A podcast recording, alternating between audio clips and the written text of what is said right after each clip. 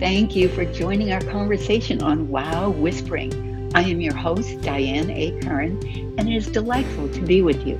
Wow is spontaneous, open, expressive. Whispering is intimate, still, receptive. In our modern age, moments rush in or away like quicksilver. Do we even make the time to savor a wow or reflect on a whisper, to notice and value such gifts? We're ready to do just that with you right now.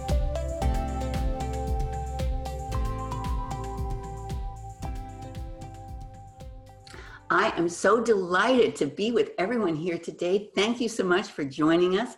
And I have a very special guest. Her name is Jenna Dillon, and I'm going to share a little bit about her background. But first, I'd just love to say good morning, welcome. We are in the early bird world. Jenna, it's delightful to be with you today. Thank you so much. It's great to be here. You know, I want to share with everybody a little bit about Jenna so that you can know what she's up to in life, which is a lot. She is an executive performance coach, and she's committed to working with clients who are leaders, game changers, and up to exploring what they're capable of. Oh my gosh, we have lots to talk about here. And after mentoring different types of business owners for several years, she decided to step into the coaching industry and trained through the transformational coaching work, phenomenology. Jenna creates a safe space where authenticity, vulnerability, and empowerment can live in accordance with each other. She partners with her clients to uncover any values, beliefs, or rules that up until now have controlled the way they think and live their life. Her list of past and present clients is very wide-ranging and includes business owners, entrepreneurs, C-suite executives, executive coaches even, and engineers, as well as doctors, physiotherapists, financial advisors, mortgage bankers, even nonprofit organizations, artists, and other high-performing individuals. While Jenna resides in the Los Angeles area, she's worked with clients around the U S, Australia, and Canada. And as an entrepreneur herself, Jenna is committed and passionate about empowering her clients, standing with them and for them so that they have the tools to break through barriers and create exponential, extraordinary results. Wow, Jenna, you sound like somebody who is up to something big in your life. I am so excited to hear a little bit about what it is that got you into coaching. Since we're in the world of wow and whispering, you can approach it from any direction you like, because I know it's going to really land with audiences who are curious, since coaching has become something that many people in all walks of life now, as you've shared with your clientele, they need coaches. And that did not used to be the way of things when I started out life and business myself. So I'd love to hear what moved you in that direction. Yeah, sure. Thank you. I actually, when I first was moving to L A, I had my first career as a dancer in Chicago. And then when I moved out here to L A, um, I wanted to pursue the other thing that I studied in school, which was business management. And that led me into mentoring entrepreneurs, whether they were sole proprietors or owners of a franchise. So I ended up doing that for about four, four and a half years. And at the same time was creating a mastermind group. And I've always been interested in people since I was a kid. I mean, I would say since ten or eleven years old, I was always interested in talking to people and understanding, even bonding with my father on what made people tick. Like, why did we behave the way that we did? Uh, why did we do things and not do certain things? And so I actually almost went to school for sociology and psychology, but needless to say, moved out here. And about four, four and a half years to living in Los Angeles, somebody introduced themselves at my church as an executive coach. And I thought, what's that? You know? And so I didn't get a chance to have a conversation with him that day, but I reached, but he sent out his social media information. And so I reached out to him and I said, hey, like, I might be interested in hiring a coach, but I'm not an executive, because I didn't know what executive coach meant. So I thought that meant I had to be an executive to work with him. Well, and that's so interesting, because I think a lot of people think exactly that. They think, well, I've got yeah. to be working for a corporation. I've got to be a manager or a director or somebody in the C-suite. So I'm interested in what that person said in response to that question from you. Well, yeah. So when I, I basically outed myself that I didn't know what he was, what he did and who he worked with, but I, I had asked him if he knew another coach, like a regular coach.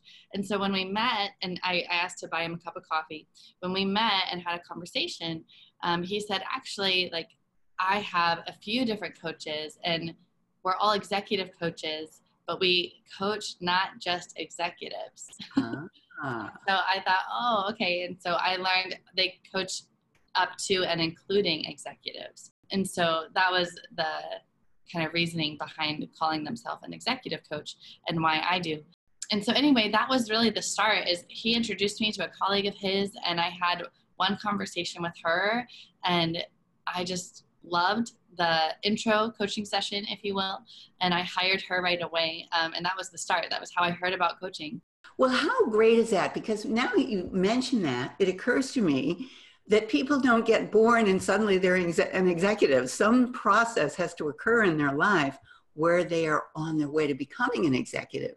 And it's an intriguing word, because oftentimes I've been in, in the world of business for a long time myself, and I have worked with people in companies and organizations that have a series of different positions, some of which are leading the group of people that they're working with, some of which are reporting to people who lead them. And so this idea of an executive being a person who leads, but it's intriguing to think about what coaching allows you to do. And since you mentioned it, Jenna comes from a background where in the world of dance, you oftentimes have, and I don't know if they call themselves coaches, but you have people who are teaching you and leading you through a process whereby you're learning a dance, or you're getting ready for, for a performance, or maybe you're in a company where somebody is the founder of the company, leading the company. So is that something that translates well into the world of coaching? Is there, is there a parallel there? You know, that's a really interesting question, because it was so neat to hear you mention that perspective of dancers uh, being led by p- different individuals, whether it's from a dance company, perhaps even a dance studio, a choreographer, teaching them how to perform their work. But, you know, I always saw dancing as me being my own boss. Ah. Which is interesting, uh, because I, I like hearing this other perspective. I, I find that, at least in the in the dancing world, and, and several other artist lines of work, I'm sure, is a lot of times we're an independent contractor with several different people, whether, again, different companies, different organizations, and we are hustling. Like, we are hustling because we want to be successful. There is so much drive in dancers um, and artists, and a lot of times, at least in Chicago, like the concert dance scene isn't known for it. We don't do it for the money, but we still have bills to pay.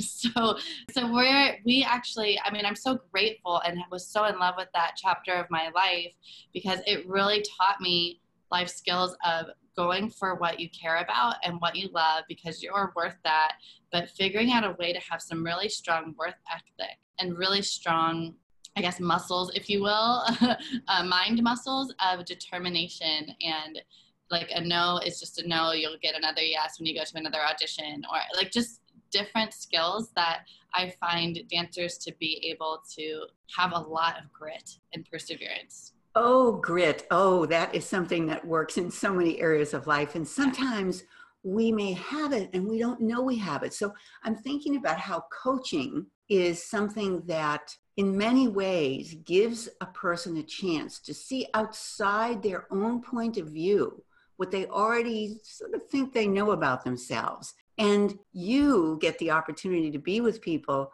and not be that person. You get to be a voice that gives them something beyond what they already know about themselves, or think about themselves, or fear about themselves, or wonder about themselves. And I'm wondering if you find that that is part of what pulls pulled you into the world of coaching, this idea that you can provide something a person can't really provide for themselves, can they? Yeah, you know, I think it's in our nature, how our brain works, and just as humans, is we will always create blind spots, and we don't even know that we're doing that. And so what was so interesting to me when I was getting trained as a coach is, I guess it was even before, I think that's why I was so drawn to understanding like this is what I'm meant to do. I was able to see things about people that they didn't see in themselves, even before before I got trained. Like, and, and I didn't know how to quite explain that until I got trained, you know, like, and so it was interesting because I would, I was like, well, I don't think they realize that they're actually really doubtful. They're doubting themselves in this area. And I don't even think they realize that, you know, like things, things like that. And so it was such a gift to be able to not just have the framework and the tools, but also the ability to communicate and understand what it was that some of the skills that I had, and then develop them more and communicate them to everyone where it could hopefully make more sense. Well, you know, it reminds me of what you said a little while ago in our conversation. You said, since you're a little kid, and especially in conversation with your dad, you were always interested in observing people, maybe understanding them. What makes them tick? How great is that? It's it's a quality that really connects naturally to curiosity you have about people. And now the point of view, the skills that you can bring that, again, a person can't bring for themselves. We all need a coach, don't we? Yeah. I mean, I, I really believe ever since I hired a coach, I was so ecstatic about my experience and what I was learning and the results that I was getting that I just started telling everybody I knew. I was like, everyone could use this. And I was referring so many people to my coach. So yeah. How great is that? Well, there's a kind of a sense of wow here, because oftentimes when I think about the definition of wow, most people don't have a definition of wow. They just simply say it when it feels right. And yet, there's something about it. We know it when we see a wow, or when we, or when we feel a wow, or when we, in a sense, get surprised by one. So I suspect that in your coaching conversations, you probably bring up that experience of wow among your clients fairly often, because you're bringing something that they, maybe it's a blind spot, as you mentioned, or it's a surprise that they hadn't really given themselves even credit for. Yeah, yeah, absolutely. And that's kind of one of the beautiful organic things that I love about the work is, uh, and I feel so grateful to be doing it, because it's like I get to help people uncover their wows. Um, and I don't even, I'm, I'm literally before every meeting, I'm like, oh, I wonder what we're going to talk about today. I wonder what we're going to notice. I wonder what we're going to find and what's going to lead them into more things for their future. Like, um, it's, it's really a creative, explorative process that I just am so grateful to be a part of. Well, it reminds me that there's always another side to a wow, and I'm ca- I call it the whisper, which is yeah. the quiet elements and the quiet energies of life that are present for us, or it can surprise us as well. And when we were planning to get together today, you mentioned a whisper that has to do with your grandfather. And I wonder if you would share that with us now. Yeah, absolutely. I would love to. So I have had a grandfather, Ron, who he actually passed away over a year ago.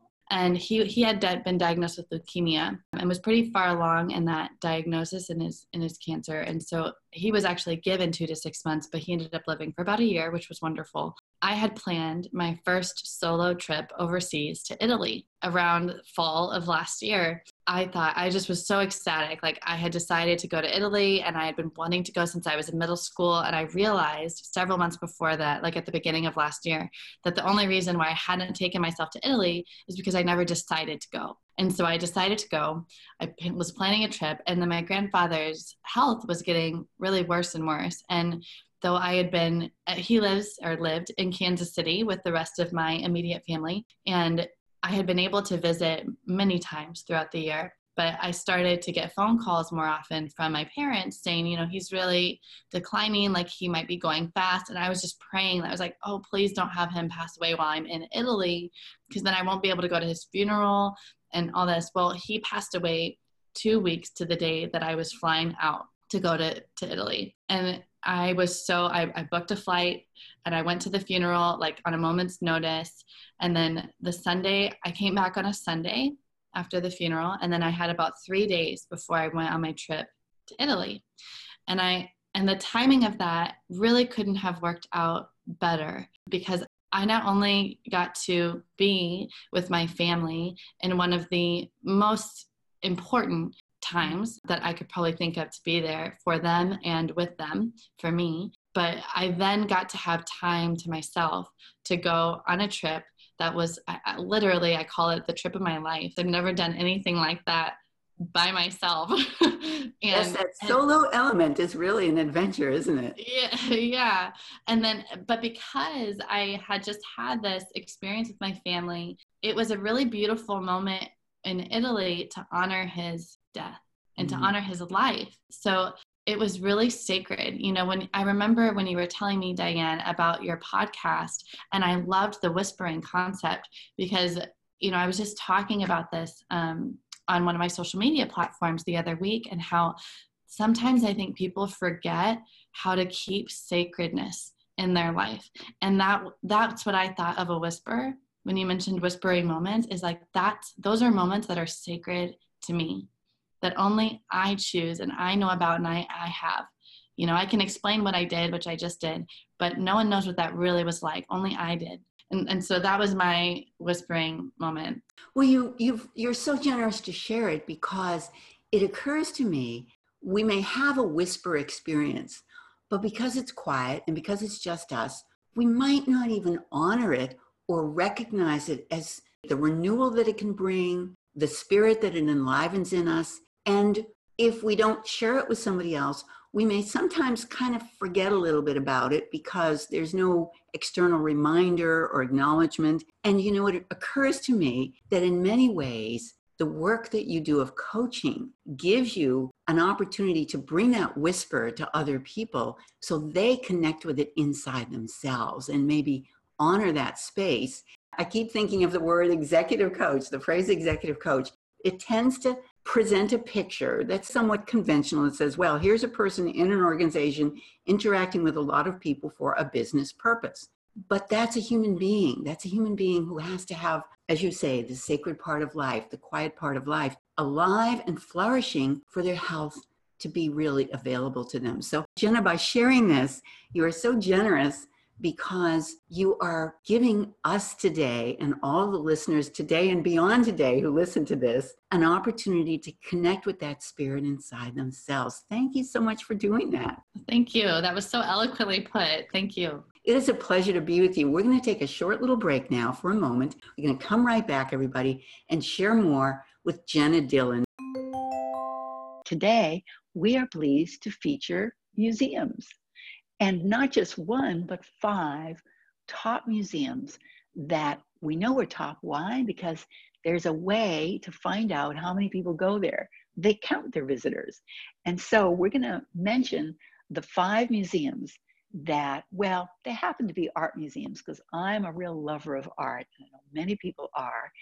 And the proof is in the pudding. How many people go and visit art museums? Well, let me give you some examples. The Louvre is the number one visited museum in the world, with eight point one million visitors every year. Oh my gosh, that is remarkable. And catching right up, who knows if they'll jump ahead, is the National Museum of China, with eight million every year. Now, I'm not mentioning their websites right now because they're a little bit complicated. I want to tell you that Uh, they and at least uh, one other of the museums listed in my group of five have uh, websites that are not .coms or .orgs, because they are national websites in their country of origin. So you'll definitely want to check out the show notes to find out how to get to the Louvre, how to get to the China Museum. And now, museum number three is the Metropolitan Museum of Art, fondly known by those in New York City where it lives as the Met. And the Met is seven point three million strong. And boy, do they get a lot of visitors from all over the world, because when people come to New York, that's one of the places they go. It's, it's an extraordinary collection from all over the world, and uh, very, very popular. And right behind it in Rome is the Vatican Museum. Their collection is extremely detailed, historic, and quite rare objects of art. six point five million people visit it every year. But number five on the list of amazing art museums that are very popular is the British Museum in London. five point nine million people go there every year. And by the way, I'd never be able to get to all the museums. Do you know that in the United States alone, there are thirty-three thousand museums, and in the world, fifty-five thousand in over two hundred two countries. We live in the world of online resources. So what that has prompted these and other museums to do is to begin to take their collection, photograph it beautifully with very high resolution, super quality photographs and images, and put them online in many cases for free so that people who can't come and visit them can enjoy their collection. Now, there's nothing like standing in front of a work of art and seeing the magical textures and the way the light from around you bounces off and enlivens the work of art, and to be able to see what it's made of and how it looks and how big it is and all of that. But if you can't be there in person, you still get the opportunity to be there virtually. And it is magnificent to know that the museums that really are about having people come visit them are also about visiting people. So I encourage you to check out their websites, and just uh, maybe sidle up to your local art museum. You may be surprised to find out what fun it can be. Enjoy. I am so delighted to be back with my wonderful guest, Jenna Dillon. She is an executive performance coach, and she has been sharing with us wows and whispers. And I want to focus in on that word performance, because as a former dancer, and I don't know, I assume that you still keep up with your dancing just as a, as a kind of quality of life. Is that something that you still participate in for your, for your own joy and enjoyment? Yes, I do my best to take classes um, about once a week if I can, yeah. Well, that's fantastic. And you know, it's interesting to talk about that timing, because thinking about performing, dance is something that, well, it requires a physical strength, it requires physical skills, it requires attention, it requires creativity. So to keep up with that is really exercising qualities within yourself that I suspect spill over into the world of performing in your now current business life as an executive performance coach. How does that work for you, Jenna? So uh, just to be sure, I understand, Diane, you want to, you want me to talk about the difference between how I transferred my skills as a dancer into working with people in their performance now? I have a feeling there is, there is something that connects with both. And oftentimes people, especially in Los Angeles, and I think now in the modern world, we have a tendency to sometimes not recognize that skills we have in one area of life can in fact translate and, and be a foundation for an entirely different area of life. So I'm intrigued that you made that major switch yourself. Yeah, so I find that dancers tend to learn, and I'm sure other individuals as well from different backgrounds and different industries and careers. Uh, I learned a lot about perseverance and grit, and I think that's something that absolutely transferred over, because it isn't, it, it isn't and wasn't just something that I transferred over for myself, learning how to be a client for a coach and to be a coach and building my own practice. But it was a way for me to understand how others can build those muscles for themselves, like mind muscles, if you will, um, in, in their own lives and their own careers. And not that the way I learned is the way that they will learn, but to understand it's possible. Let's see how they can develop these tools, right? Or understand, even when people are learning how to gauge their integrity, are they doing what they say they want to do? Wow. Or what they say they're going to do, that can have a huge impact on the results that they create for themselves, which I call performance. Well, I am really intrigued with the way you've joined the, the word integrity with the word performance on a very visceral level, people doing what they say they're going to do. It's not just about how does the world see you as a person of your word. Isn't there something internal that happens when, when that When, the, when you're in that space?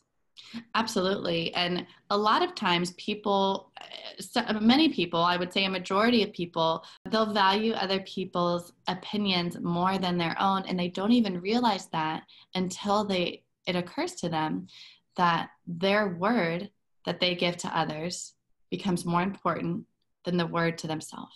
And doesn't it sometimes take somebody pointing that out to give you permission to open up that awareness? Absolutely. And what an impact it has had for them. And I say the term up until now, because uh-huh. they may notice how it has been holding them back. And for us to explore, I wonder what it would look like. So if you were to have just as much of a value to the things that you say you want to do for you compared to the things that you say you will do to others. Well, there's a big wow right there that sometimes sneak up, sneaks up on you in the form of a whisper to begin with, as you are planting that seed, I'm sure, in conversations with your clients very often. Yes, yes. Fantastic. Well, I am wondering, as we could talk forever, if there's something in particular that you would like to share with our listeners today. And, oh, before we do that, can I just mention something that you've very generously offered to our listeners? And it's something I want to make sure that everybody knows how to reach you. And it's very simple. I'm going to say and spell your website because it is your name. I want to make sure people get it right. It's jenna dillon dot com. So it's J E N N A D I L L O N dot com. And if you go there, you can find out more about what Jenna is up to. And that's one place you can take advantage of something she is so uh, kindly being offering to our listeners here today, which is a complimentary sixty minute intro coaching session. And in that, you're going to get a chance to explore with Jenna what you're capable of. Oh, how exciting that is. And there's two ways you can do that. Number one is in the show notes here, and I'm sort of pointing down uh, uh, in my imagination to underneath the audio portion of where you're listening to this podcast, there's something called show notes, which will give you a link to reach out and get this offer from Jenna. And it's to her scheduling app, but you can also see and just click on that there. And you can go to her website as well to get this opportunity to really receive a gift from Jenna, which is to give you a little opening, a little window into what it's like to explore what you're capable of. How great is that? And tell me, in that first uh, hour's coaching, how does that typically go for people? Are they are they a little bit nervous sometimes, a little bit surprised by how that goes? What what happens in that session? You know, it's always different. I, w- I would say it's never, it always looks so different depending on the person. Some people that have come into an intro coaching session and they've never had coaching before, I say, well, let's just explore. Let's just, I'd love to get to know you and hear what you're up to. And it really just becomes a really organic conversation where, and I say, like, this is a two-way interview. You're getting to know me, I'm getting to know you, and we're just going to see if it's a good fit, right?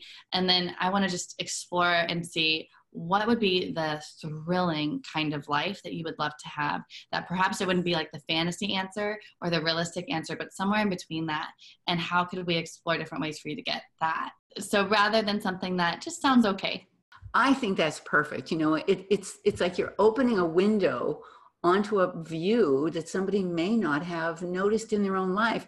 And yet again, it's a reminder of the real power in conversation and coaching that's done well. As you say, it's a two-way experience. It is something that we think, oh, that's the province of professional athletes. So that's the province of someone who's out in the public a lot. But it is also the province of leading a fulfilled life. And, and, and I'm getting that from our conversation today, Jenna. You've been so great to talk about what has been inside, what drew you to coaching, what draws you to life. And I wanted to ask and sort of follow through on the question I posed a moment ago, which is, is there anything in particular that you're prompted to share with our audience? You want to make sure that you leave them with as we d- draw to a, a, a close in our conversation today. Yes, absolutely. Thank you. Since I was introduced to coaching and how to coach myself and then started in this career, I would say that not just for me as a coach to see in other people, but for me as an individual. I have been amazed at the power of the work of coaching can actually uncover and not just show people who they are, but they can have the choice to reinvent who they want to be and reinvent the results and the life that they want to create. And they can do it in a much faster, effective, efficient way than they ever thought they could. So it's become really inspiring for me to not only have moments like that and have results like that, but I am the messenger to help people see that for themselves. So that is the best gift I think that I could give. People deserve to have something like that in their life. Well, I know we can all see and sense what it is that draws you to and motivates you and fulfills you in the world of being an executive coach and being a person who's just turned on by life. Thank you so much. Yeah. So for those of you who'd like to find out more about Jenna Dillon, you can do that very easily. Just go to her website, jenna dillon dot com. And I want to thank you, Jenna, for sharing your wonderful early bird energy here this morning in Los Angeles with all of us and around the world for everybody who'll be listening. And I want to wish you well. And thank you so much again for being my guest. Oh, it's an honor and a privilege. Thank you for having me on here, Diane. Be well, and let's keep wow whispering through life. What a pleasure to be with you in the world of wow whispering. As we complete this episode, I invite you to notice the wows and whispers that enliven or challenge as they fulfill life for you in both tiny moments and transforming experiences. I wish you the very best until we meet next time.